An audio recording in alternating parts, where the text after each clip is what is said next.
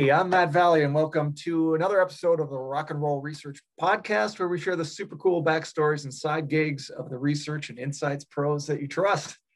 Today's distinguished guest is Steve Cohen, who's the co founder of mm-hmm. Information Insights, who really is the best in the business when it comes to applying analytics to business decision making. Now, I first met Steve back in 2011 uh, when he was the recipient of the American Marketing Association's Charles Coolidge Parlin Award, which is given for outstanding lifetime contributions to the field of marketing research. So since then, uh, Steve has also uh, been elected to the New York City Marketing Research Council's Marketing Research Hall of Fame. He has been the recipient of the Buck Weaver Award for lifetime contributions in marketing science more on Buck Weaver in a minute. And he's also been a recipient of the Ginny Valentine Badge of Courage Award, which he may be eligible for once again after he shares a little bit about his interesting side hobby on today's podcast. So Steve will tell you all about that and more. Welcome to the show, Steve. Thank you so much. It's really a delight to be here, and I'm, I'm looking forward to having a lot of fun. Good, good. Well, I'm very excited to have you here. Thank you. So, Thank you. So let's let's start out by talking research. So uh, what what really sparked in you uh, this interest in research and analytics? How, how did you get started? Well, that's a great question. Um, my my background, I, I was an undergraduate in mathematics. Uh, and um, I liked uh, when I was a kid, I used to calculate, you know, baseball averages a lot, you know, when I really got really pretty good at doing math. Right. Um, and, uh, you know, it was like, you know, what's, he was 10 for 27. What's his batting average? You know, come on. uh, so I really got good at that. And then um, I was a school teacher for a while. I taught math, junior high school and high school mathematics after I got oh, cool. out of college. And then um, I had a friend who uh, came up to Boston. I was living in New York City. I grew up in New York City. I was living in New York City, and I had a friend who was up in Boston uh, in a PhD program in uh, sociology, it turns out. But she had gotten a master's degree in what was called communications research. And she said, Oh, Steve, you're wasting your time being a school teacher. Come on, come up here and go to graduate school. So she introduced me to the chairman of her department, the master's degree. And uh, I after an hour conversation, he said, "You're accepted. You want to come?"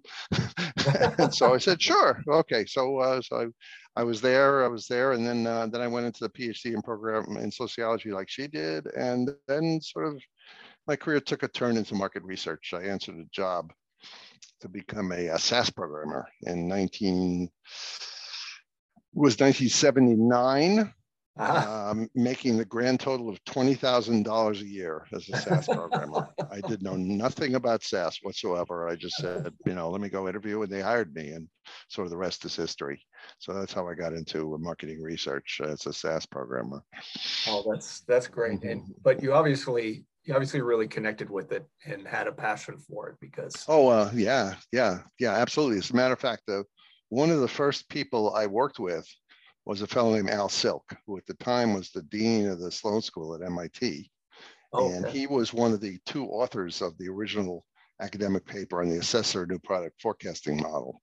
So I worked with him quite a bit. We were developing film forecasting models, he and I, for uh, Polaroid Corporation back when they existed.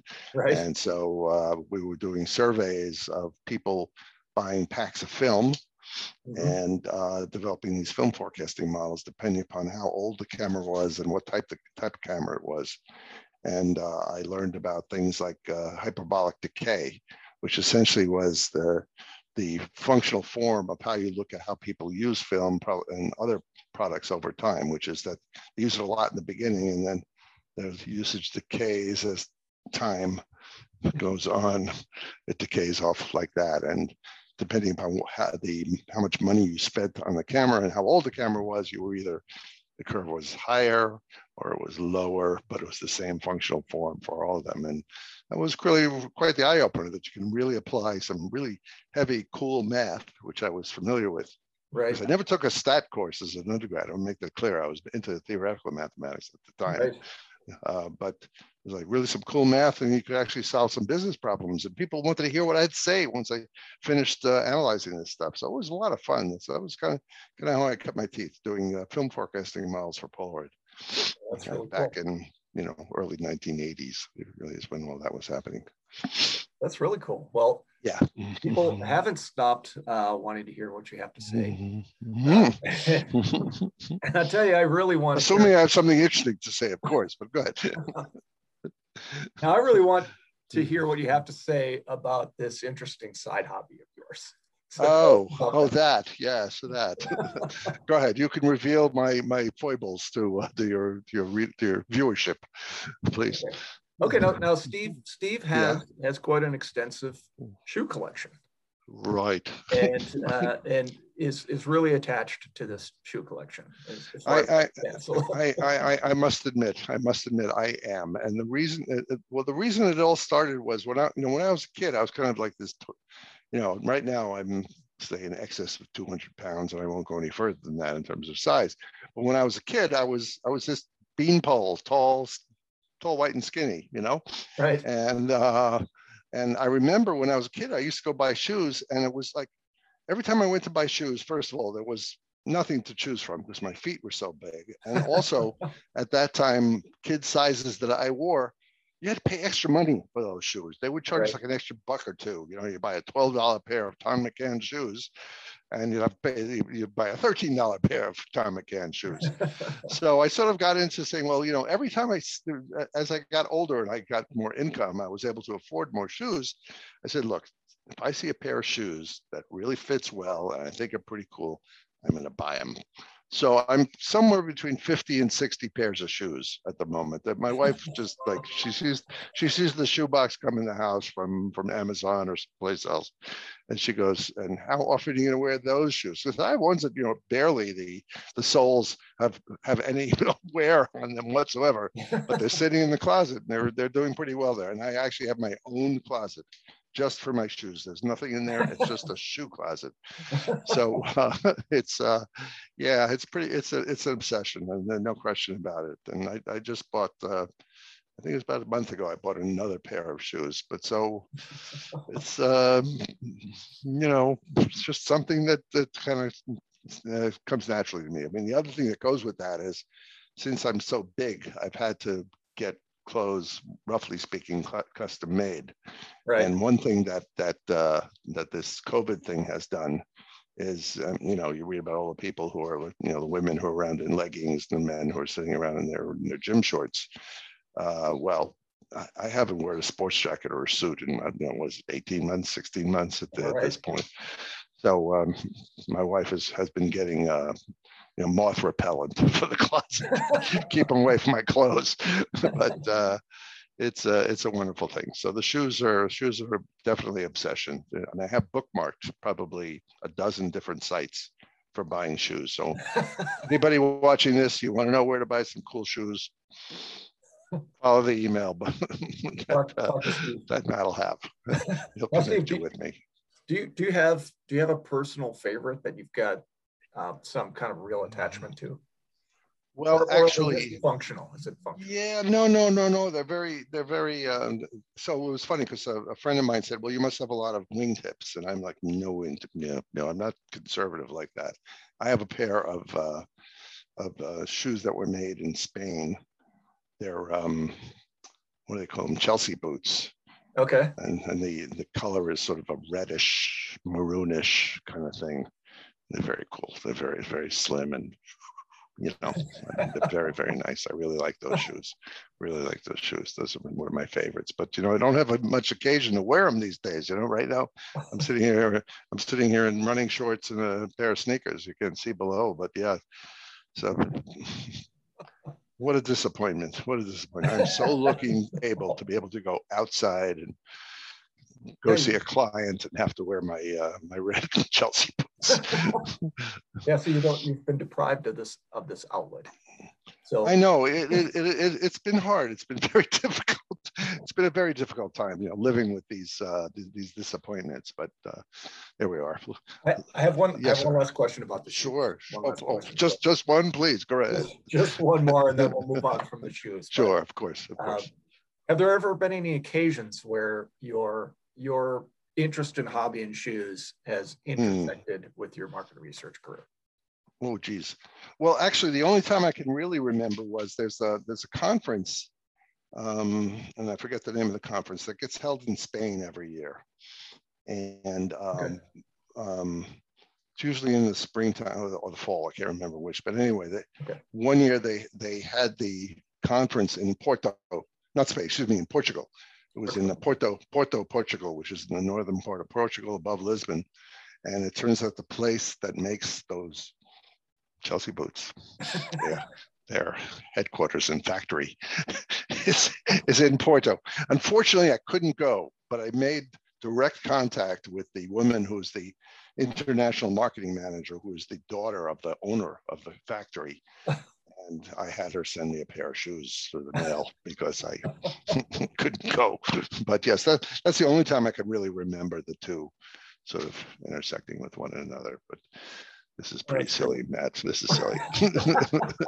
hey, it's it's kind of rock it is. It is. That, that's that's what it's all about. Rock and roll, right, Matt? This that's is what right. it is. It's all about that's, rock and roll. That's right. Okay, so sex, sex, and drugs and rock and roll. Remember the song? You and Chelsea boots. And Chelsea boots. okay. Okay. So yes. So back to research. I mean, you from the sublime to the ridiculous, or from the ridiculous to the sublime. I think it probably goes that way. Go ahead, please. Yeah, that's right.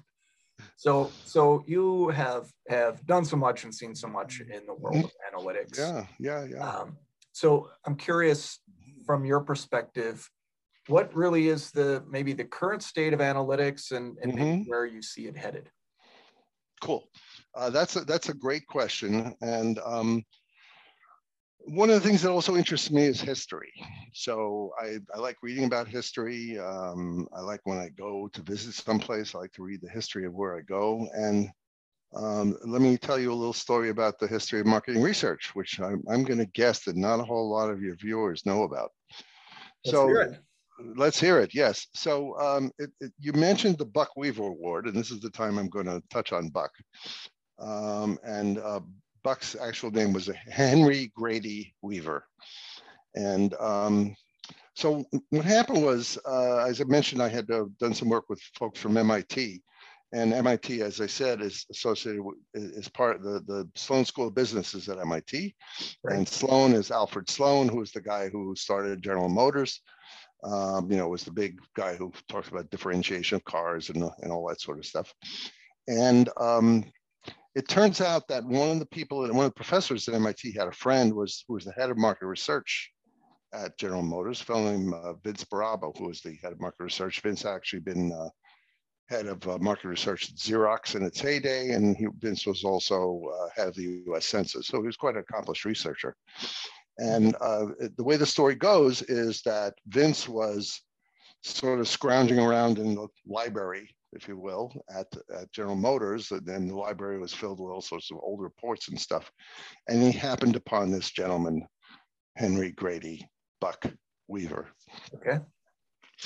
Uh, and so they did a little bit of investigation, and what they found was that Buck was really quite a man ahead of his time. And what I'm going to show you is um, I'm going to take control of the screen, if I may.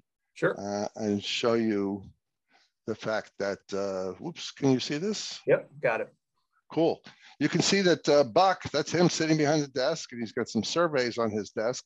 Time Magazine, November 1938 and I dare you to name another market researcher who was on the cover of Time magazine. Wow. I suspect that I suspect uh, perhaps you know uh, AC Nielsen himself may have been on the cover at some point. But this is this is the cover of Time magazine, 1938, and it says uh, General Motors Henry Grady Weaver, and there's something you can't read very well below it, which it says 2 million opinions make a fact. I love it.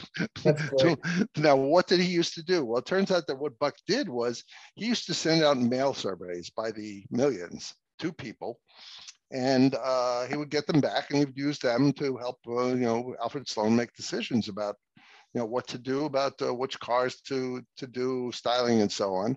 And the 1930s was a really important time in those in those years because they were very much interested in the styling of cars. You know, remember right. Henry Ford had the uh, the Model T, which was basically, you know, any color you want as long as it's black. And what they were looking to do was to, you know, come up with this whole differentiation of cars with different things. And also, you know, the 30s was a time of, uh, how shall we say, you know, we, we had uh, left, it, it was kind of like sort of the, perhaps the last throes of the, of the depression, although people didn't know right. it at the time.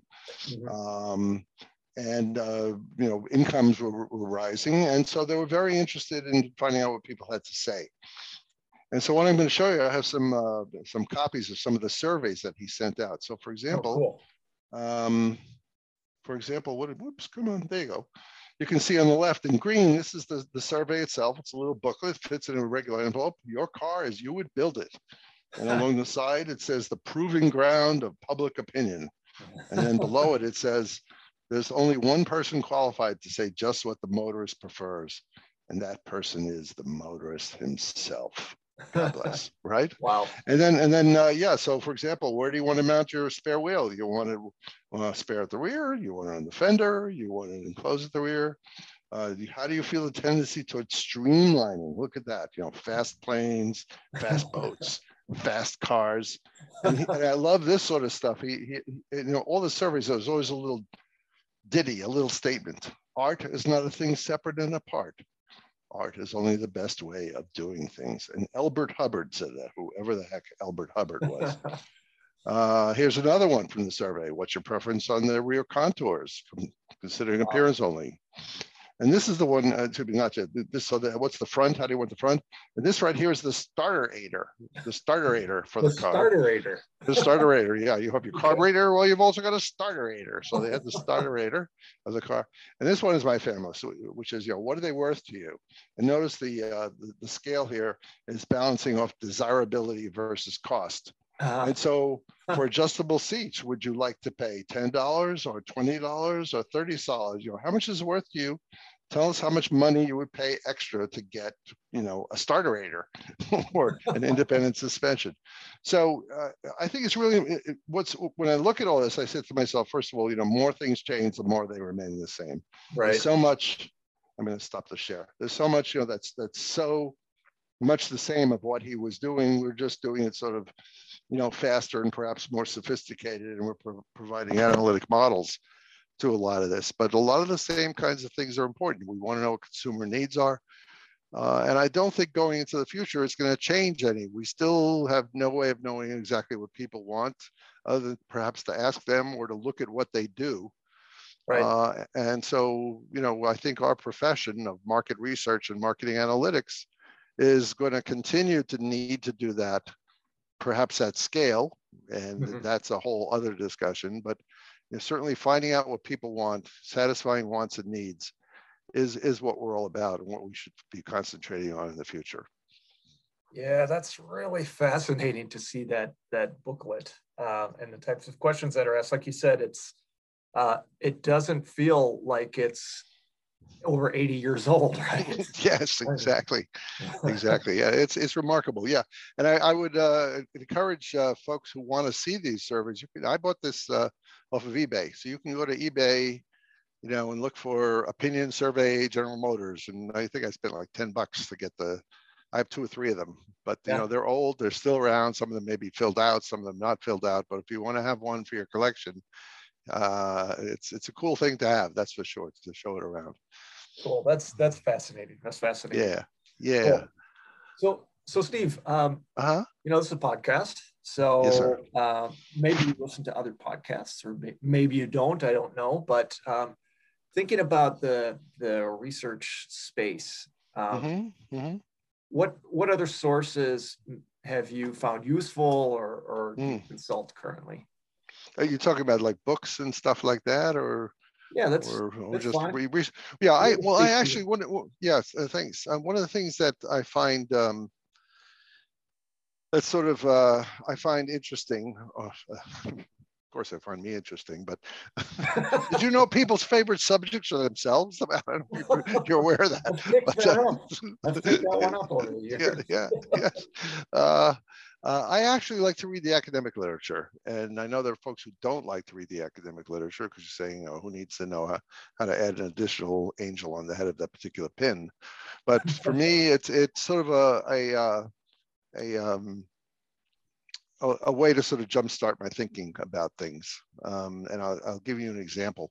When I first started in marketing research, um, I was working at a company that actually had, so this was after my time doing being a SAS programmer. Uh, right. The next job I had, uh, they had a, a library, uh, and this was a, library of uh, journal articles, uh, journals, excuse me. And I, mm-hmm. I discovered in there the Journal of Marketing Research, which I'd never seen before. I'd never thought of there was such a thing. I discovered right. it, and I became acquainted with the work of a gentleman named Paul Green. Now, some of you may not know who Paul Green is, but Paul Green well let me let me put it this way. When when academics cite the work of academic of another academic the other academic gets a point so to speak all right?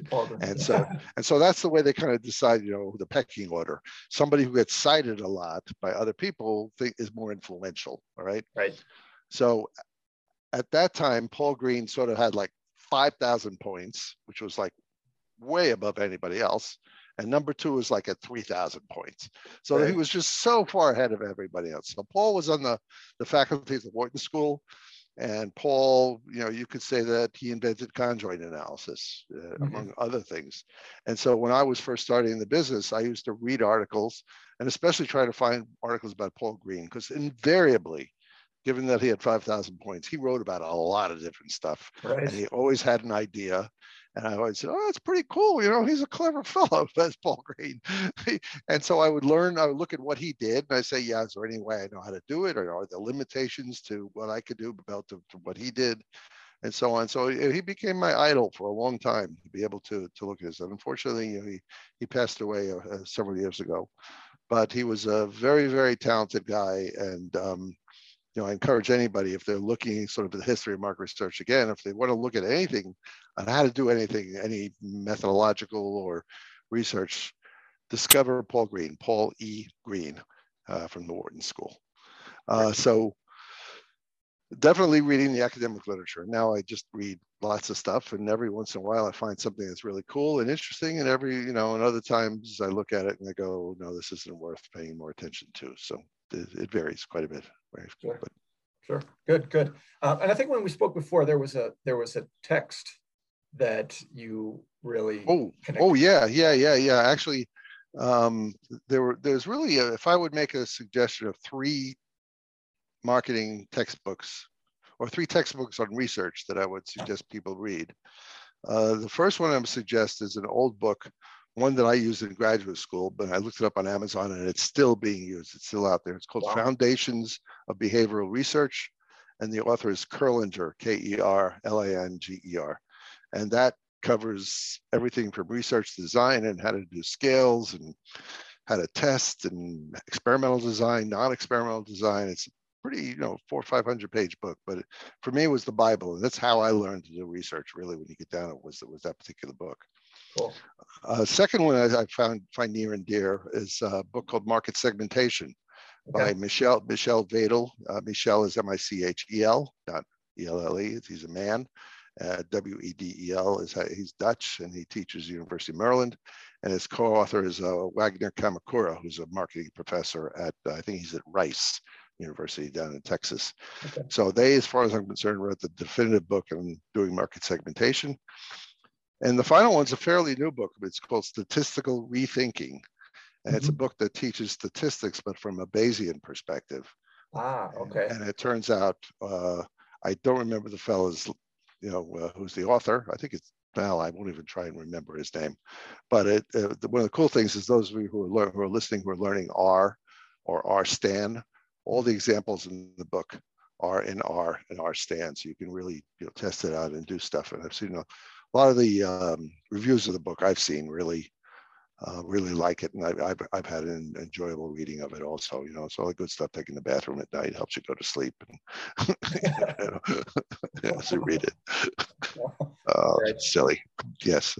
Statistical rethinking. So I'll, I'll post a link to that. Statistical rethinking. Yeah, please do, please do.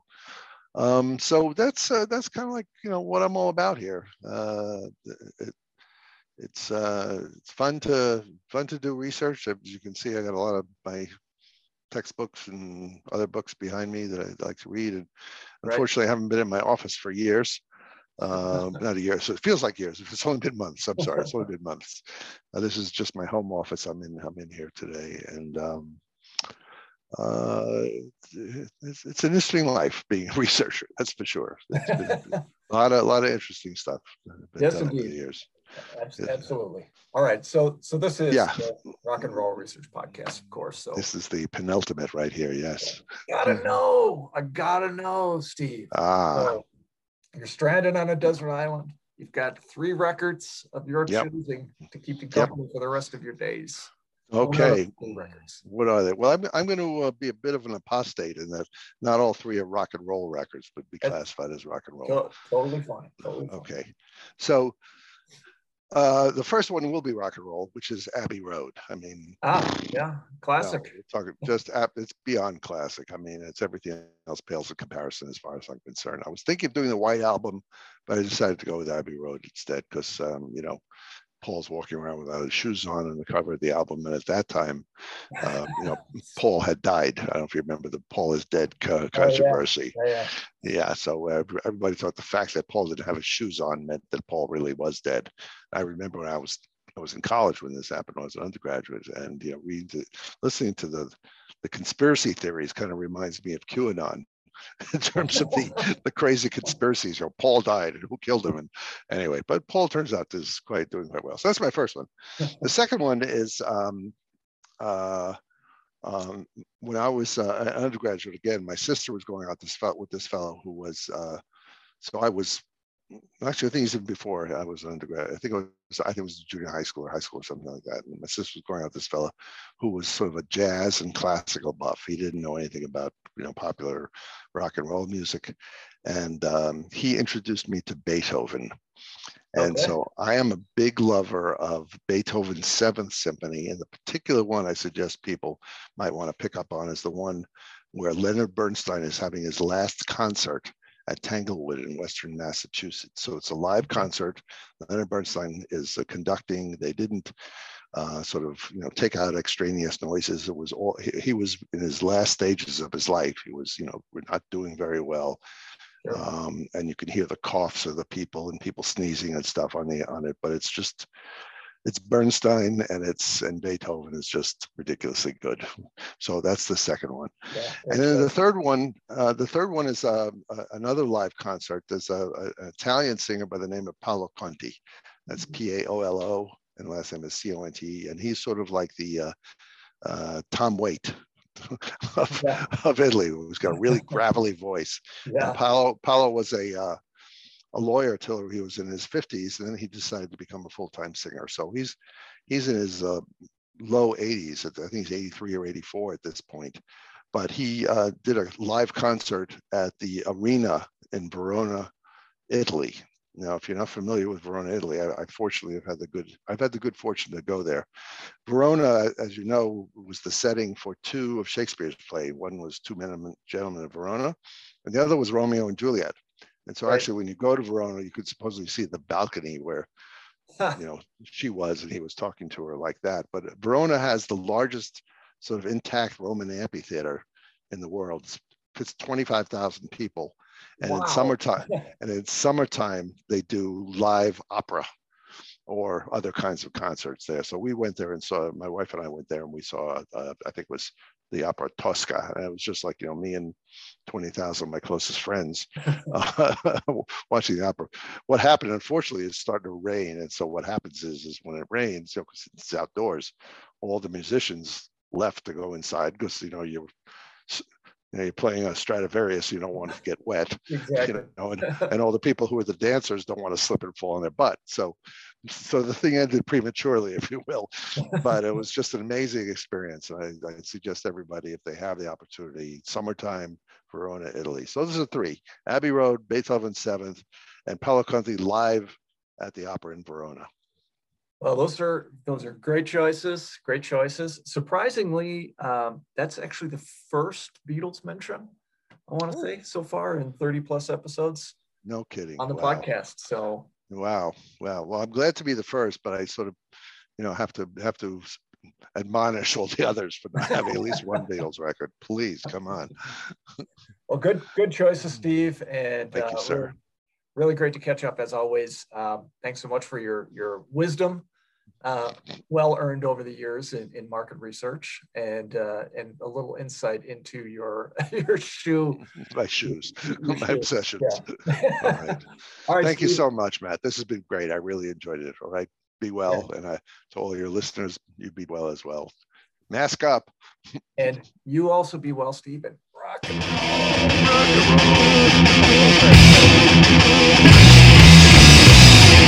and roll.